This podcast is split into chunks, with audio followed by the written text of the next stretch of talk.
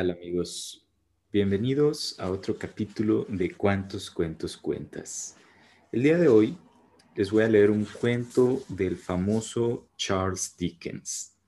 Aprovechando que el 9 de junio fue su aniversario luctuoso, pues decidí que sería una buena idea leer un, un cuento de Charles Dickens. Y el día de hoy vamos a leer una historia que se llama Juicio por asesinato. Y dice así, he observado siempre el predominio de una falta de valor, incluso entre personas de cultura e inteligencia superiores, para hablar de las experiencias psicológicas propias cuando éstas han sido de un tipo extraño. Casi todos los hombres tienen miedo de que las historias de este tipo que puedan contar no encuentren semejanza o respuesta en la vida interior de quien los oye y, por tanto, sospechen o se rían de ellos. Un viajero sincero que hubiera visto un animal extraordinario, parecido a una serpiente marina, no tendría miedo alguno a mencionarlo. Pero si ese mismo viajero hubiera tenido algún presentimiento singular, un impulso, un pensamiento caprichoso, una supuesta visión, un sueño o cualquier otra impresión mental notable, se lo pensaría mucho antes de mencionarlo. Atribuyo en gran parte a esta reticencia la oscuridad en la que se encuentran implicados estos temas. No comunicamos habitualmente nuestra experiencia de estas cosas subjetivas lo mismo que lo hacemos con nuestras experiencias de la creación objetiva. Como consecuencia, la experiencia general a este respecto parece algo excepcional. Y realmente es así por cuanto es lamentablemente imperfecta. En lo que voy a relatar, no tengo intención de plantear, refutar o apoyar teoría alguna. Conozco la historia del librero de Berlín. He estudiado, el caso de la esposa de un miembro ya fallecido de la Sociedad Astronómica Real, tal como lo cuenta Sir David Brewster. Y he seguido minuciosamente los detalles de un caso mucho más notable de ilusión espectral que se produjo en mi círculo de amigos íntimos. En cuanto a esto, quizás sea necesario afirmar que quien lo sufrió, una dama, no estaba relacionada conmigo ni siquiera mínimamente. Una suposición equivocada a este respecto podría sugerir una explicación de una parte de mi propio caso, pero solo de una parte, que carecería totalmente de fundamento. No puede hacerse referencia a que haya heredado yo alguna peculiaridad desarrollada ni he tenido antes en absoluto experiencia similar alguna, ni la he tenido tampoco desde entonces. Hace muchos años, o muy pocos, eso no importa ahora. Se cometió en Inglaterra cierto asesinato que me llamó mucho la atención. Nos enteramos de más asesinatos que los de los necesarios conforme se van sucediendo y aumentando su atrocidad y de haber podido, habría enterrado el recuerdo de aquel animal al tiempo que su cuerpo era enterrado en la cárcel de Newgate. Me abstengo intencionadamente de proporcionar la menor pista directa respecto al criminal. Cuando se descubrió el asesinato, no recayó ninguna sospecha sobre el hombre que más tarde fue llevado a juicio. O más bien, debería decir, en el deseo de acercarme lo más posible a la precisión de mis hechos, que en ninguna parte se sugirió públicamente que se tuviera tal sospecha. Como en aquel momento no se hizo referencia alguna a él en los periódicos, evidentemente era imposible que se incluyera en ellos alguna descripción del asesino. resulta esencial que se tenga en cuenta este hecho. Cuando abrí durante el desayuno el periódico de la mañana, incluía el relato de ese primer descubrimiento y me resultó profundamente interesante, por lo que lo leí con la máxima atención. Lo leí no dos, sino tres veces. El descubrimiento se había hecho en un dormitorio y cuando dejé la publicación tuve un destello, un impulso, en realidad. No sé cómo llamarlo, pues no encuentro palabra alguna que lo describa satisfactoriamente, en el que me pareció ver que ese dormitorio pasaba a través de mi habitación, como si un cuadro, por imposible que parezca, hubiera sido pintado sobre la corriente de un río. Aunque cruzó mi habitación de una manera casi instantánea, resultaba perfectamente claro, tan claro que observé con una sensación de alivio que el cadáver no estaba en la cama. Donde tuve esta curiosa sensación no fue en un lugar romántico, sino en, mis habitaciones de Piccadilly, muy cerca de la esquina de St. James Street. Para mí fue algo totalmente nuevo. En ese momento me encontraba sentado en mi sillón y la sensación se acompañó de un estremecimiento tan fuerte que cambió aquel de sitio. Si bien procede a advertir que las patas del sillón terminaban en sendas ruedecillas y podía moverse fácilmente, me dirigí a una de las ventanas. La habitación, situada en el segundo piso, tenía dos ventanas. Para descansar la vista del bien de la vista viendo el movimiento de Piccadilly. Era una hermosa mañana otoñal y la calle estaba alegre y centellante. Soplaba el aire. Al mirar hacia afuera, observé que el viento sacaba del parque una buena cantidad de hojas caídas que una ráfaga arrastró y formó con ellas una columna espiral. Cuando la columna cayó y se dispersaron las hojas, vi a dos hombres al otro lado del camino que iban desde el oeste hacia el este. Uno iba detrás del otro. El primero se volvía a menudo para mirar por encima del hombro. El segundo lo seguía a una distancia de unos 30 pasos, con la mano derecha levantada. Atrajo primero mi atención la singularidad y fijeza del gesto amenazador en un lugar tan público y después la circunstancia notable de que nadie les prestara atención. Ambos hombres seguían su camino entre los otros paseantes con una suavidad que no resultaba coherente, ni siquiera con la acción de caminar sobre una acera, y que yo pudiera ver, ni una sola persona les cedía el paso, los tocaba o los miraba. Al pasar ante mi ventana, los dos miraron hacia arriba.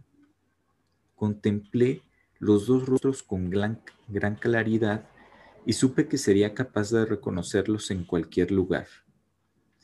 Y no es que observara de forma consistente algo que fuera muy notable en alguna de sus caras, salvo que el primero tenía una apariencia inusualmente humilde y el rostro del hombre que le seguía tenía el color de cera sucia.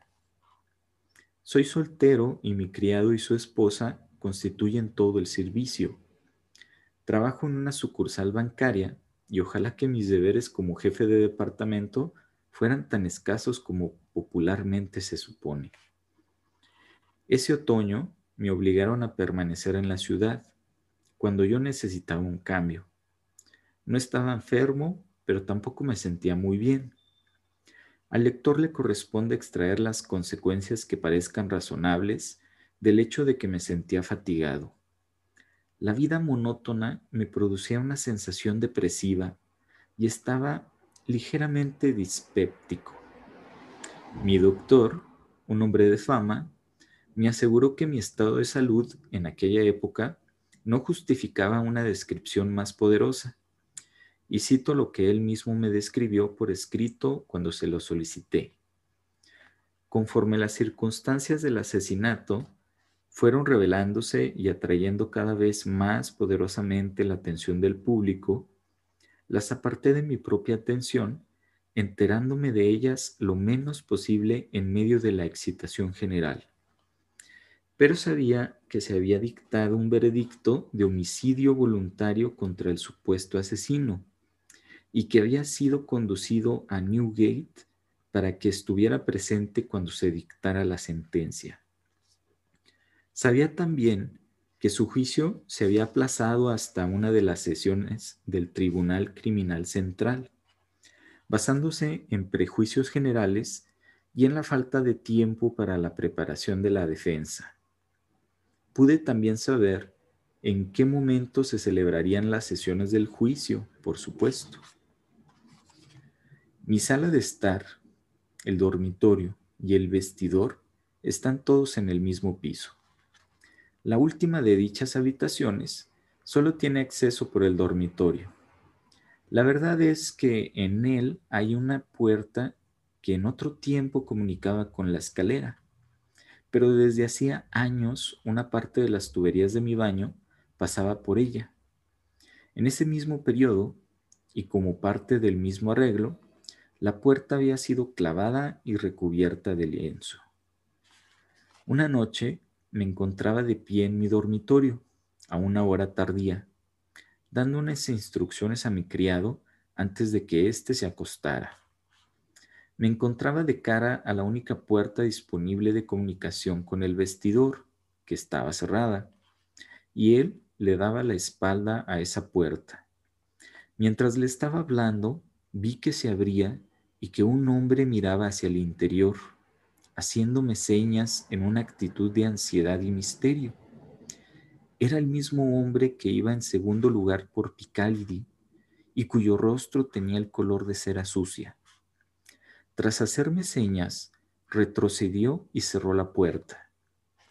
Sin mayor retraso que el necesario para cruzar el dormitorio, abrí la puerta del vestidor y, miré en el interior.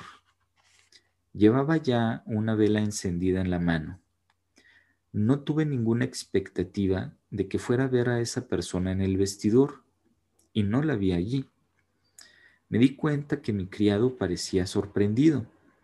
Me volví hacia, él y le dije, Derrick, pensará que conservo el sentido si le digo que creí ver un... Mientras estaba allí, le puse una mano sobre el pecho y con un sobresalto repentino se puso a temblar violentamente y contestó, Oh Señor, claro que sí, Señor, un muerto haciéndole señas. Estoy convencido de que John Derrick, mi criado fiel durante más de 20 años, no tuvo la menor impresión de haber visto esa aparición hasta que lo, hasta que lo toqué. Cuando lo hice, el cambio que se produjo en él fue tan sorprendente que creo absolutamente que obtuvo su impresión de alguna manera oculta a través de mí y en ese preciso instante. Le pedí a John Derrick que trajera un poco de brandy y le di una copa, alegrándome de tomar otra yo. De lo que había sucedido antes del fenómeno de aquella noche, no le conté una sola palabra. Estaba absolutamente seguro de que nunca antes había visto ese rostro, salvo en aquella ocasión en Picalidi. Comparé la expresión que tenía al hacerme señas desde la puerta con la expresión en el momento en que levantó la vista para mirarme, mientras yo estaba de pie junto a la ventana. Llegué a la conclusión de que en la primera ocasión había tratado de adherirse a mi recuerdo y de que en la segunda había querido asegurarse de que lo recordaba inmediatamente. Aquella noche no me resultó muy cómoda, aunque tenía la certidumbre, difícil de explicar, de que la aparición no regresaría. Cuando llegó la luz del día, caí en un sueño profundo del que me despertó John Derrick, que vino junto a mi cama con un papel en la mano. Por lo visto, ese papel había sido motivo de un altercado en la puerta entre su portador y mi criado. Se me citaba en él para que sirviera como jurado en la siguiente sesión del Tribunal Criminal Central, en el Old Valley. Como John Derrick sabía bien, nunca antes me habían citado para ese jurado. Mi criado estaba convencido, aunque en ese momento no estoy seguro de si tenía razón o no, de que los jurados que se elegían habitualmente tenían una calificación social inferior a la mía, y por eso se había negado en un principio a aceptar la citación. El hombre que la llevaba se tomó el asunto con gran frialdad. Afirmó que mi asistencia o la falta de esta no le importaba en absoluto. La citación estaba allí y el atenderla era un riesgo mío, no suyo. Durante uno o dos días dudé si debía responder a esta llamada o no hacerle caso. No era consciente de que si se estuviera produciendo la menor atracción, influencia o desviación misteriosa. De eso estoy tan absolutamente seguro como de cualquier otra afirmación que haga aquí. Finalmente decidí que asistiría, porque de este modo rompería la monotonía, la monotonía de mi vida. El día designado fue una mañana fría del mes de noviembre. En Piccadilly había una niebla densa que se oscurecía por momentos hasta adquirir una negrura opresiva en el tribunal de Temple. Encontré los pasillos y las escaleras del Palacio de Justicia iluminados por luces con gas, y el propio tribunal estaba alumbrada de igual modo. Creo que hasta que fui conducido por los oficiales al tribunal antiguo y lo vi abarrotado de gente, no sabía que ese día iba a juzgarse al asesino.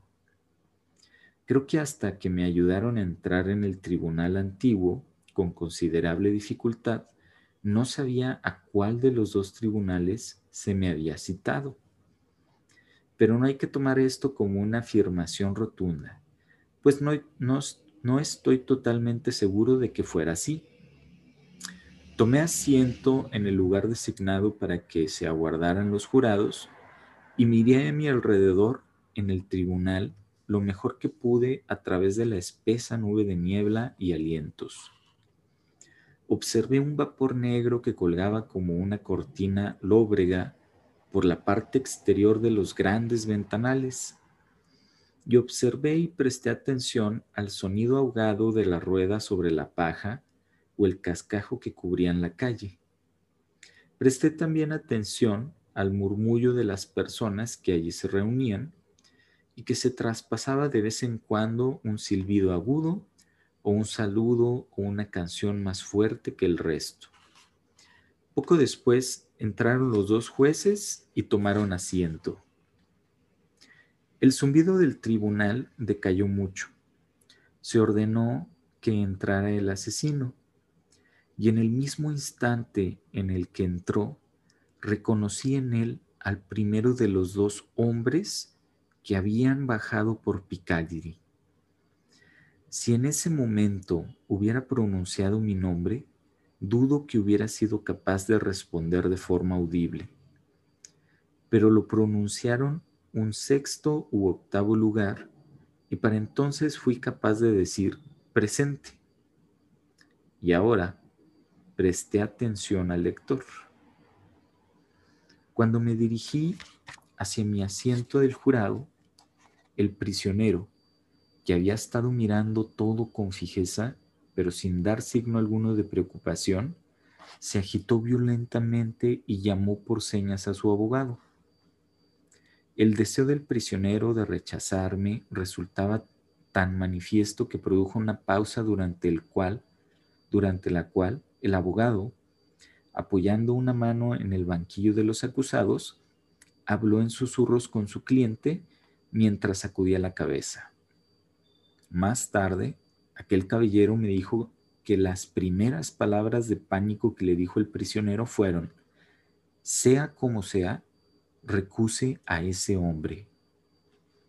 Pero como no le daba razón alguna para ello, y admitió que ni siquiera conocía mi nombre hasta que lo pronunciaron en voz alta y yo me presenté, no lo hizo.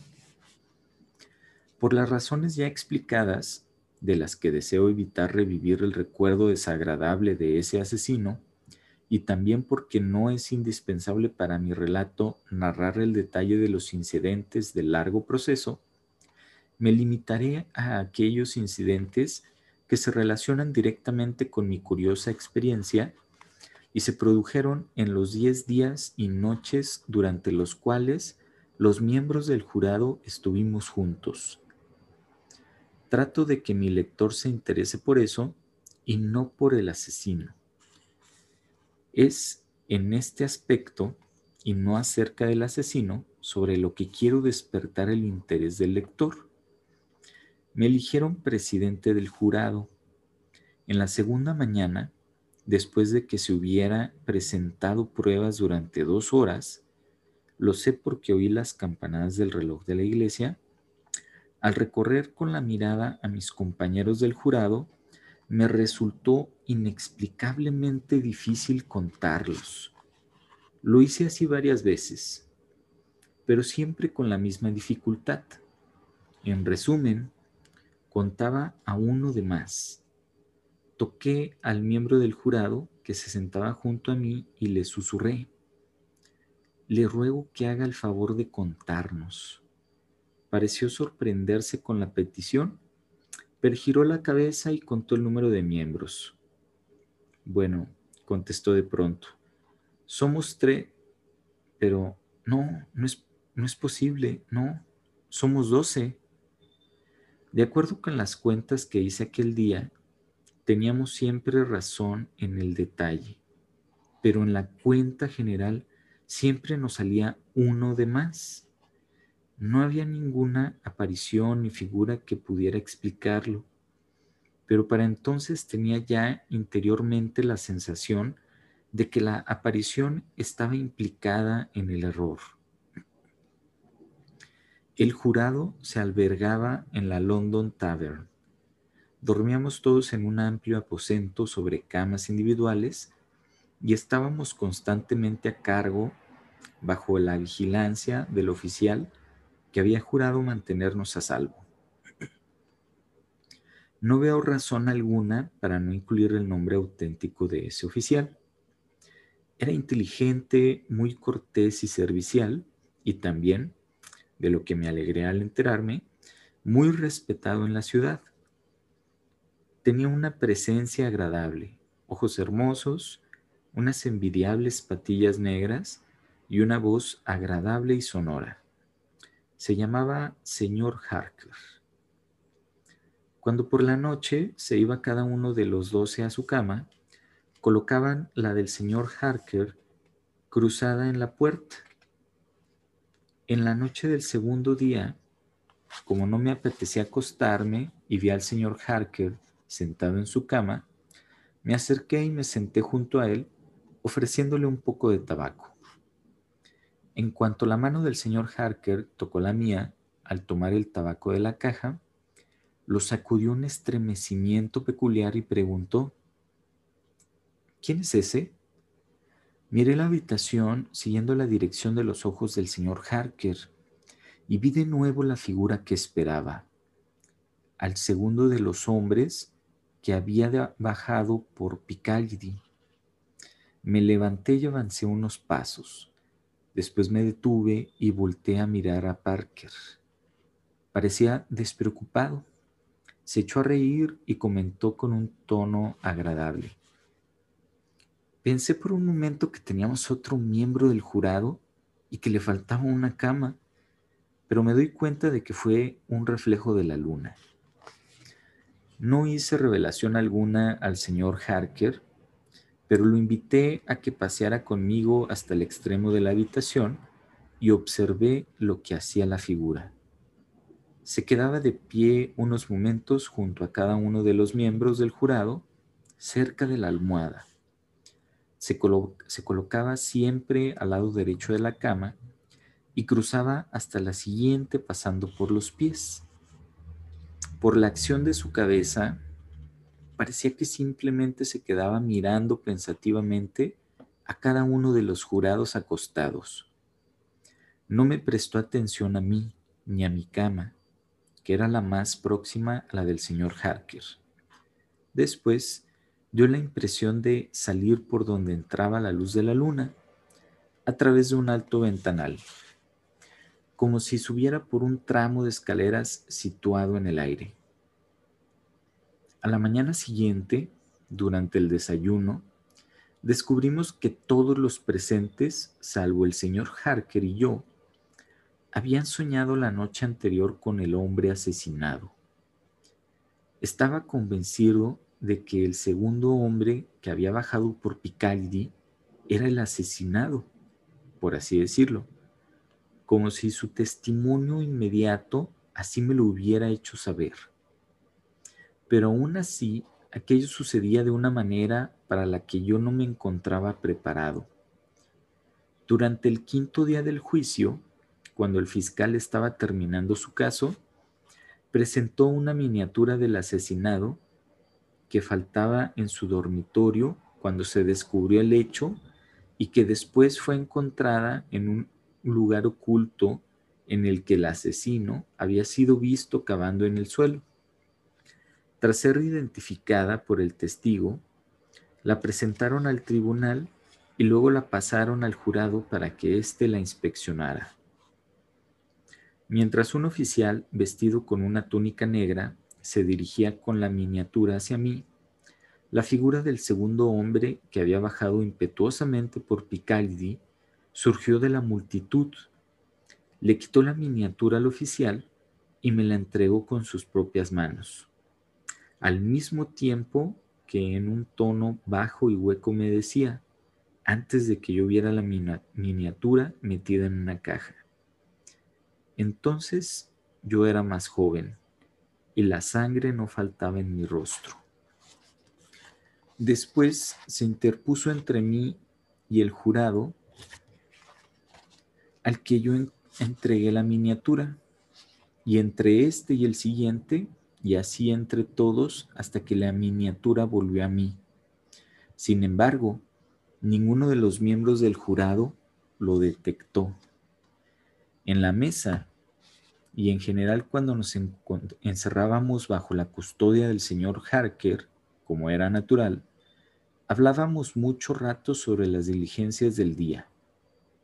Ese día el fiscal cerró el caso por lo que, como esa parte de la cuestión se había completado ante nosotros, nuestra discusión fue más animada había entre nosotros una de las personas de inteligencia más cerrada que he visto. Recibía la evidencia más clara con las objeciones más absurdas y a quien ayudaban dos flojos parásitos parroquiales. Los tres pertenecían a las listas de jurados de un distrito tan atacado por la fiebre que debía haber juzgado a, quien, a 500 asesinos. Hacia la medianoche, que era cuando algunos de los de, nosotros nos disponíamos ya a acostarnos, y esos sopencos armaban mayor alboroto, vi de nuevo al asesinado. Estaba de pie tras ellos, ceñudo, y me hizo señas. Al ir hacia ellos e interrumpir la conversación, desapareció inmediatamente. Ese fue el inicio de una serie de apariciones producidas en la larga habitación en la que éramos confinados. Siempre que un grupo de jurados se unía a conversar, veía entre ellos la cabeza del asesinado. Y siempre que la comparación de notas que hacían iban en contra de él, me hacía señas de una manera solemne e irresistible. Recuérdese que hasta el quinto día del juicio, en el que se presentó la miniatura, nunca había visto la aparición en el tribunal. Cuando la defensa empezó el caso, se produjeron tres cambios. Me referiré primero a dos de ellos. La figura aparecía ahora continuamente en el tribunal y nunca se dirigía a mí sino siempre a la persona que estaba hablando en ese momento. Por ejemplo, a la víctima le habían abierto la garganta. En el discurso inicial de la defensa se sugirió que el propio fallecido se la podía haber cortado a sí mismo. En ese mismo momento, la figura, situando la garganta en la horrible postura que acababa de descubrirse, se puso de pie junto al codo del que hablaba, moviendo hacia un lado y otro la tráquea, una vez con la mano derecha y otra con la mano izquierda, sugiriendo vigorosamente a quien hablaba la imposibilidad de que se hubiera podido infligir a sí mismo la herida con cualquier mano. En otro caso, cuando un testigo de, de conducta, una mujer, informaba que el prisionero era muy amable con la humanidad, en ese instante la figura se plantó en el suelo delante de ella. La miró directamente a la cara y señaló el semblante maligno del prisionero extendido, el brazo y un dedo. El tercer cambio, al que me referiré ahora, fue el que de manera más marcada y notable me impresionó. No voy a teorizar sobre él, lo expreso con precisión, nada más. Aunque la aparición no era percibida por aquellos a los que se dirigía, cuando se acercaban estos invariablemente se alarmaban y turbaban. Tuve la impresión de que era como si unas leyes que yo desconocía le impidieran revelarse plenamente ante los demás, pero que al mismo tiempo pudiera afectar sus mentes de una manera visible, silenciosa y oscura. Cuando el defensor principal sugirió la hipótesis del suicidio, y la figura se plantó junto al codo de un ilustrado caballero, haciendo terribles gestos como si se estuviera cortando la garganta, la garganta, es innegable que el defensor titubeó en su discurso. Perdió durante varios segundos el hilo de su ingeniosa argumentación, se limpió la frente con un pañuelo y se puso tan pálido como un fantasma. Y cuando la aparición se colocó ante la respetable testigo de descargo, los ojos de ésta siguieron sin duda alguna la dirección indicada por el fantasma y se fijaron, con evidente duda y titubeo, en el rostro del acusado.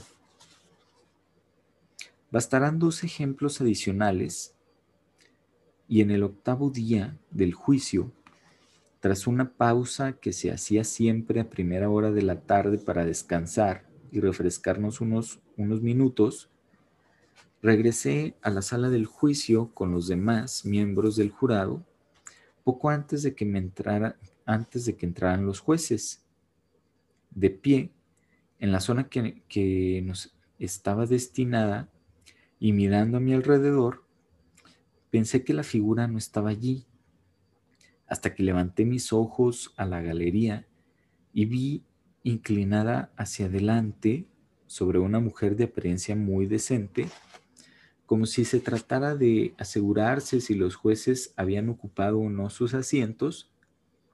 Inmediatamente después, la, la mujer lanzó un grito, se desmayó y tuvieron que sacarla. Lo mismo sucedió con el con el venerable, sagaz y paciente juez que dirigía el juicio. Cuando terminado el caso se concentraba en sus papeles para el resumen, la víctima, entrando por la puerta del juez, avanzó hacia, hacia, hacia la mesa de su señoría y miró ansiosamente por encima del hombro de éste las páginas de notas que iba pasando.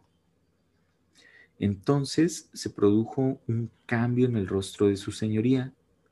Con su mano se detuvo.